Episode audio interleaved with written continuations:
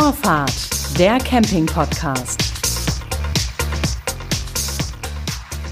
Herzlich willkommen zu Vorfahrt, dem Camping-Podcast von Reisemobil International. Heute sitzt mir gegenüber niemand.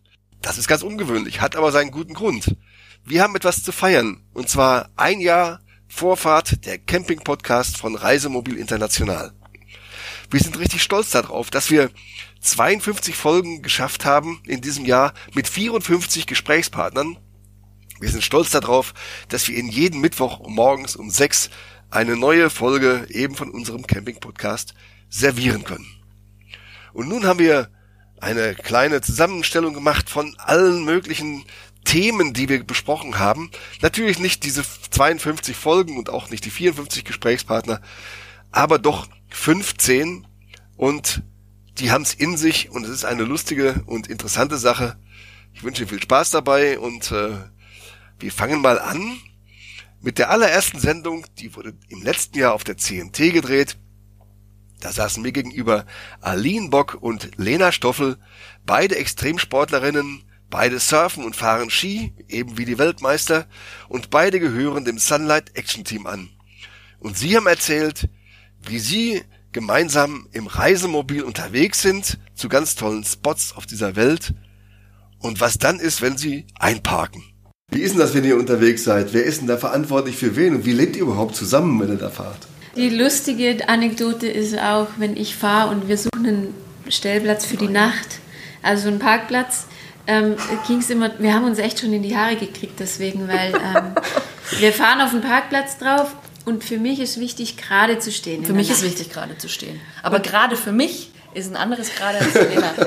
gerade für mich ist gerade schlafen. Und also, gerade für mich ist, ich möchte unglaublich gerade in der, in der Parklücke stehen. Und ich möchte um, so blöd Deutsch und ich möchte, egal ob ich dann halt irgendwie schief schlafe, muss ich irgendwie, habe ich das Gefühl, ich muss gerade stehen. Und das ist wirklich witzig. Und gewesen, die Lena steht gerade so, die möchte halt gerade schlafen. Sie weist mich ein außen und ich nur so, wir stehen nicht gerade. Wir stehen so sein. gerade. Mit dabei war auch Christian Günther. Er ist Geschäftsführer vom Bundesverband der Campingwirtschaft in Deutschland BVCD und er hat über die Lage der Campingplatzbetreiber gesprochen, die schon im April 2020 sich als prekär, wenn nicht gefährlich, abzeichnete. Hier seine Beschreibung der Lage. Das Geld fehlt, die das Ostergeschäft ist weggebrochen, obwohl wir super Wetter hatten, waren die Plätze leer, weil sie eben leer sein mussten. Das heißt, etwa ein Drittel des Jahresumsatzes ist den äh, Betrieben, den Campingplätzen und Stellplätzen einfach verloren gegangen. Das hören die ja gar nicht mehr ein. Was machen die dagegen jetzt? Ja, richtig. Also einholen kann man das nicht mehr. Ähm, das nächste Bedrohungsszenario ist ja Himmelfahrt und Pfingsten. Und äh, die allerletzte Eskalationsstufe sozusagen wären die Sommerferien und das wäre ein totaler Supergau für unsere Branche. Ja, also viele haben natürlich die Maßnahmen ergriffen, Kurzarbeitergeld, äh, haben sich Soforthilfen versucht ähm, zu ergattern in den Ländern. Ähm, dort gibt es sicherlich auch noch Verbesserungsbedarf bei den Hilfen. Ähm, ein, ein, ganz große, ein ganz großes Thema ist der Abfluss der Anzahlung der Gäste oder die Rückerstattung von ähm, ja, den bereits angezahlten Leistungen. Ähm, das hat einen riesen natürlich äh, Liquiditätsabfluss mit sich gebracht. Und ähm, dennoch gibt es natürlich Leistungen, die müssen permanent erfolgen, die müssen laufende Rechnungen müssen bezahlt werden, Mitarbeiter, die man beschäftigt hat, wollen bezahlt werden. Ähm, und da fehlt dann einfach die Liquidität, ähm, dann fehlen natürlich die Einnahmen, die denen gegenüberstehen und das äh, ist einfach Geld und das haben Sie richtig gesagt, was man auch nicht wiederbekommt. Also die Saison, wenn Ostern vorbei ist, ist Ostern vorbei, dann kann man das nicht mehr aufholen, das kann man nicht kompensieren. Und ähm, mit jedem Tag, dem diese Situation länger dauert, geht das natürlich mehr und mehr ans Eingemachte, solange bis es für die Betriebe, und das ist sehr unterschiedlich, bis es dann irgendwann nicht mehr geht. Meine Kollegin Jutta Neumann hat sich unterhalten mit Heidrun Müller. Sie ist die Chefin des Campingplatzes Gitzenweiler Hof in Lindau am Bodensee und auch da ging es um Corona-Maßnahmen. Wie organisiert ihr denn die Corona-Hygienebestimmungen? Die sind in Bayern ja, glaube ich, immer noch relativ streng, die Auflagen, oder? Ähm, ja, wie soll ich sagen? Corona ist mein zweiter Vorname. Ich bin nur noch am Lesen von, und das ist der springende Unterschied. Wir haben uns nicht orientiert an ähm, den Handlungsempfehlungen des, der Verbände. Ich habe mich mit den Kollegen ausgetauscht, habe wirklich nur die Gesetzeserlasse und verbindlichen Bestimmungen gelesen. Und Bayern ist ja eine Spur härter, aber es stehen ganz einfache Wörter, die zu beachten sind in dieser Verordnung drinnen. Und wir haben das Beste draus gemacht. Ich habe das mit dem Katastrophenschutz von Lindau abgesprochen, wie unsere Maßnahmen sind. Der sagte, spricht nichts dagegen. Es ist durchdacht. Wir haben ein Hygienekonzept erstellt und das ziehen wir jetzt durch und sind sehr froh, dass die Gäste da auch ohne, ich sage jetzt mal, murren und knurren, ja, ist ja nicht meine Idee, diese Einschränkungen, aber alle machen mit und sind alle vernünftig und passen auf den Abstand auf. Und das geht wieder erwarten recht gut bei uns. Der Rapper McFitty hat erklärt, welche Rolle ein Reisemobil bei der Entstehung seines neuen Albums spielt. Du hast gesagt, du willst im September, Oktober noch mal eine Woche oder zwei mit dem Wohnmobil fahren. Ähm, kommt also der letzte Schliff noch rein in das Album? Also spielt das Wohnmobil dabei auch eine Rolle? Ja, ist auf jeden Fall auch äh, so, so, ein, so ein Song, wo das Wohnmobil ein bisschen was mitspielt, ist natürlich auch dabei und es kommt, wie es kommt, sage ich mal. Ne? Ich bin erstmal mit ein paar Fans unterwegs.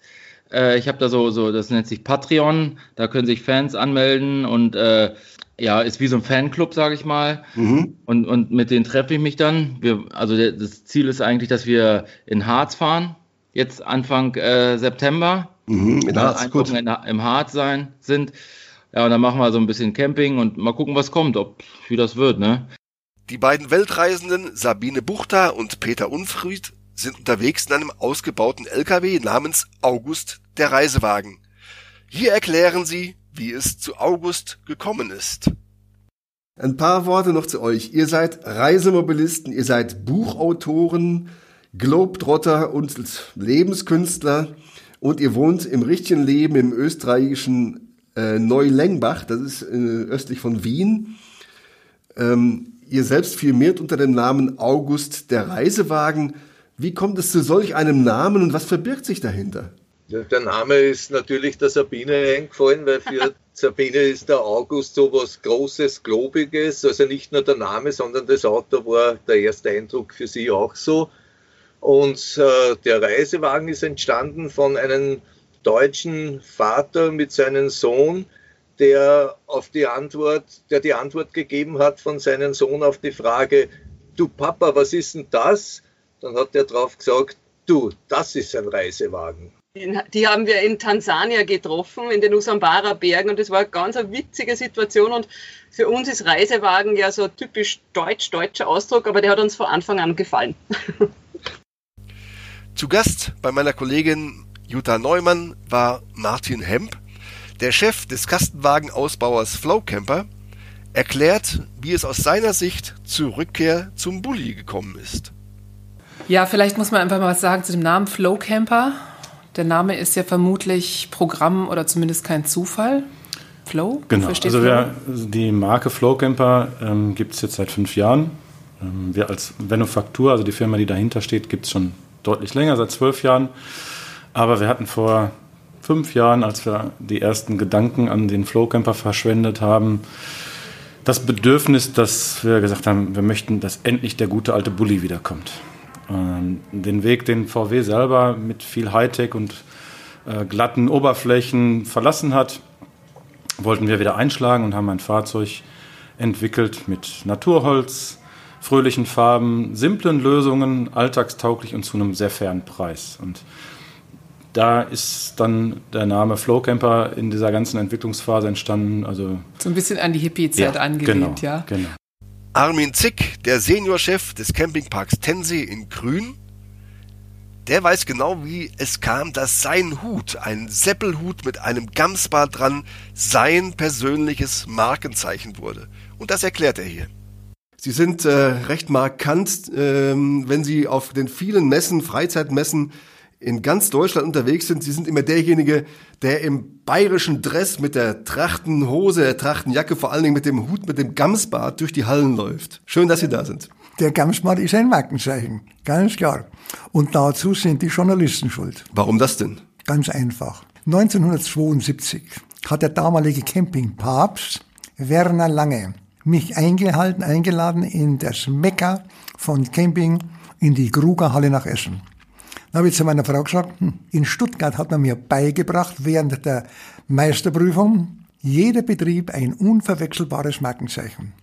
Und da habe ich gesagt, okay, die bayerische Tracht und äh, habe mir, Geld hatte ich zu wenig, einen kleinen Gamsbart gekauft. Wir sind nach Essen gefahren, der Mann hat mich bei den Herstellern, Händlern vorgestellt und alle Journalisten haben gelacht, mein Gott, der Bayer mit dem Hut. Da habe ich gesagt, ja, so geht das nicht. Habe mir dann, wie ich ein bisschen Geld hatte, einen größeren zugelegt und seitdem ist das das Markenzeichen schlechthin. Der stellvertretende Hauptgeschäftsführer beim Deutschen Tourismusverband Dirk Dunkelberg erklärt, wie sich Corona auf Camping auswirkt. Ja, also ähm, die Campingplätze sind natürlich auch von der Maßnahme betroffen. Äh, auch Campingplätze mussten äh, Land auf, Land ab äh, geschlossen bleiben äh, und haben sich sicherlich ja auch äh, sehr gefreut auf eine Ostersaison, um den Startschiss zu geben. Die Reisemobilszene oder der Reisemobiltourismus ist ja auch davon betroffen. Ähm, Reisemobiltourismus ist Teil des Tourismus und auch hier soll und darf eben äh, nicht gereist werden. Ähm, gleichwohl, ähm, ich persönlich sitze in einem Arbeitskreis des Caravaning Industrieverbandes zum Thema Reisemobiltourismus, Reisemobilstellplätze mit in der Runde.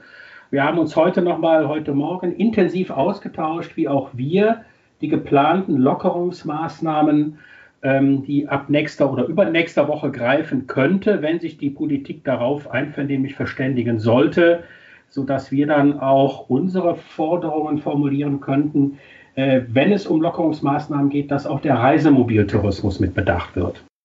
Die hohe Politik, auch sie fand Einzug bei Vorfahrt, dem Camping-Podcast von Reisemobil International. Thomas Bareis, Tourismusbeauftragter der Bundesregierung und Mitglied im Deutschen Bundestag für die CDU, erklärt, was die Aufgaben sind eines MDB für Tourismus. Herr Bareis ist ähm, Mitglied des Bundestages für die CDU. Er ist parlamentarischer Staatssekretär im Bundeswirtschaftsministerium und, und darauf kommt es jetzt heute ganz besonders an, er ist Beauftragter der Bundesregierung für Tourismus. Herr Barreis, gerade in dieser Funktion, worin bestehen da Ihre Aufgaben? Also meine Aufgaben sind sagen wir, sehr, sehr vielfältig. Ich glaube, ähm, der Tourismus ist eine Branche, die, die sagen wir, so in ihrer Form einzigartig ist, weil sie unglaublich viele Themenbereiche umfasst, angefangen von äh, Camping, Caravaning über Freizeitparks, Hotels, Restaurants, ähm, aber dann auch wiederum viele, viele andere Tätigkeiten, also andere Dinge, die natürlich ähm, äh, für den Tourismus wichtig sind, wie Mobilität, äh, Airlines, Fluglinien. Also es ist eine ganz, ganz vielfältige Branche die auch wirklich ähm, sehr bedeutend ist für unser Land mit über drei Millionen Beschäftigten und die leider viel zu wenig wahrgenommen wird in der Politik, weil sie halt so vielfältig ist und so viele verschiedene, sage ich mal, auch Facetten umfasst. Umso mehr ist es jetzt gerade auch wichtig in der Krise, in der Corona-Krise, äh, wo ja viele in der Reisebranche wirklich ganz massiv beeinträchtigt werden und die Reisebranche fast zum Erliegen kommt, dass wir eine starke Stimme haben und dass wir aber auch in der Bundesregierung koordinieren und die Themen auch wirklich da auch zusammenbinden und auch dafür die versuchen, auch die Reisebranche zu unterstützen, wo es denn möglich ist. Jutta Neumann, meine Kollegin, sprach mit Susanne Flachmann, einer Weltreisenden, darüber, warum sie immer allein im Wohnmobil unterwegs ist und wie es dazu gekommen ist. Wann hat denn diese Leidenschaft angefangen, dieses äh, Reisen mit dem Kastenwagen und auch dieses viele allein und auch in abenteuerliche Länder? Wie bist du darauf gekommen? Äh, Wohnmobilreisen hat tatsächlich mit den Kindern angefangen, weil wir beide so Roadtrip-Typen sind, die nicht gerne auf einem Platz stehen und haben uns äh, die ersten, für die ersten Reisen so ein großes Prinzessinnenmobil äh, gemietet. Da bin ich draufgekommen, was es für ein unfassbarer Vorteil ist, eben statt mit dem Zelt zu reisen, was ich vorher gemacht habe. Ähm, nach der Trennung war natürlich irgendwie mein erster Impuls, boah, ich muss weg, muss fliehen, muss in die Weite habe mir super schnell einfach einen Kasten gekauft, bin total spontan, ohne Vorbereitung einfach reingesprungen und bin losgefahren. Und seitdem bemerke ich, wie dieses Alleinreisen tatsächlich meine Welt ist oder auch mein wirklich ein großer Teil und mein großes Bedürfnis meines Lebens ist. Weil nur mit diesem Alleine sein, über Wochen nur mit sich beschäftigt zu sein, bedeutet halt einfach, dass man zu sich kommt und zur Ruhe kommt und mal wirklich hinschauen und hinspüren kann. Dann, das kann man im Alltag einfach nicht. Und ich bin wirklich fast schon süchtig danach, immer mal wieder alleine loszukommen. Michael Windecker, Chef des Klebstoffherstellers Decalin, gibt Antwort auf die prekäre Frage, hält ein geklebtes Reisemobil? Das ist eine schöne Frage, Lars-Georg, weil das ist so tatsächlich das Problem, was nicht nur wir haben, sondern alle Klebstoffhersteller. Ähm, das ist noch so ein, ja, so ein Image-Problem, weil es eine neue Technik ist, weil man es von zu Hause, wie du sagst, im Prittstift oder von dem Uhu oder irgend sowas erkennt. Ähm, wenn wir heute sagen, das ist geklebt, oder sagen wir andersrum, wenn ich heute sagen, das ist genietet oder geschweißt, dann sagt der Kunde, oh, das hält. Wenn ich natürlich sage, die Sattanlage, die Markise, die Seitenwand, das Führerhaus, es ist geklebt, ist die erste Frage, hält das? Das ist noch so ein Imageproblem, das wir haben. Aber das ist Klebstoffhersteller unabhängig. Das haben wir alle. Das hat einfach diese Technik Kleben hat noch das Problem, ob das wirklich alles hält. Wenn ich dir jetzt Beispiele nenne, sage, okay, nimm mal einfach nicht nur Reisemobile, ich nehme mal was so ein bisschen schneller fährt. So der, der neue ICE 4, dieser ganze Triebkopf, der ganze vordere Teil, der ist nur aufgeklebt. Auch mit Klebstoffen, die wir fast eins zu eins auch in die Reisemobilbranche verkaufen. Also, ja, das hält bis Tempo 300 und sehr, sehr erfolgreich. Um Corona ging es auch mit Silja von Garn. Sie hat eine Facebook-Gruppe gegründet, die heißt Wohnmobil-Dinner. Und wir wollten gerne wissen, wie das Ganze denn funktioniert, mit einem Wohnmobil auf dem Parkplatz zu stehen, an einem Restaurant und sich bedienen zu lassen. Äh, hinter dieser Gruppe steckt die Idee, Gastronomen in Corona-Zeiten zu unterstützen, einerseits, und andererseits Reisemobilisten einen schönen Abend zu ermöglichen, bei dem sie doch, obwohl ähm, alles streng ist im Moment, mit Ausgangssperren und so weiter, äh, dass sie essen gehen können, und zwar mit dem eigenen Wohnmobil. Wie läuft denn die Gruppe so? Wahnsinn. Also seit die am 10.11. gegründet worden ist, haben wir jetzt über 22.000 Mitglieder. Es sind am Tag zwischen 5.000 und 10.000 Beiträge, Kommentare.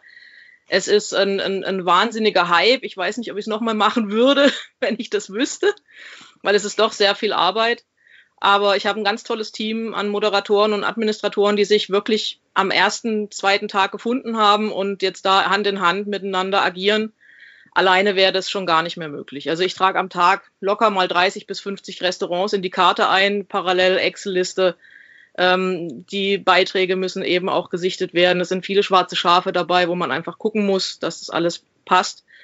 Weil je größer die Gruppe, je größer der Hype, je größer die Werbung in Fernsehen, Radio, desto mehr Leute gucken auch drauf und wir müssen einfach schauen, dass es konform bleibt. Albert Merkel hat den Verein gegründet, Wohnmobil für Klimaschutz. In dem Podcast erzählt er, was dahinter steckt. Wie sind Sie auf die Idee gekommen, Klimaschutz mit dem Reisemobil zu verbinden? Ja, diese Frage bekomme ich öfter gestellt äh, und äh, es war letztlich ein, ein Prozess. Ähm, Mitte, nächsten, Mitte letzten Jahres äh, hat das begonnen, dass wir auf unseren Fahrten mit dem Wohnmobil immer häufiger kaputte Wälder gesehen haben. Und äh, auch bei uns zu Hause hier vor unserer eigenen Haustür im Taunus sind wirklich riesige Flächen mittlerweile kaputt. Und das ist ein erschreckendes Anbild. Und da habe ich mir gedacht, da müsste man was dagegen tun. Was tut man gegen Waldsterben? Bäume pflanzen.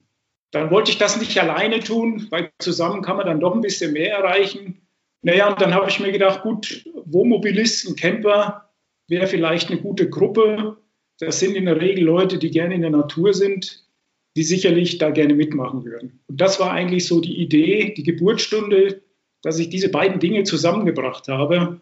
Also die, die Leidenschaft, mit dem Wohnmobil auch in der Natur unterwegs zu sein und dieser Anblick von sterbenden Wäldern, ich habe immer gesagt, der Klimawandel ist bei mir zu Hause vor der Haustür angekommen und sichtbar geworden. Und das hat mich letztlich dazu bewegt.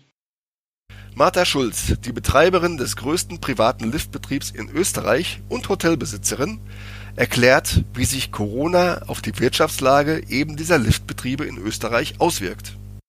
Welchen wirtschaftlichen Schaden hat denn dieser Lockdown hervorgerufen durch Corona, für euch in der Schulzgruppe angerichtet?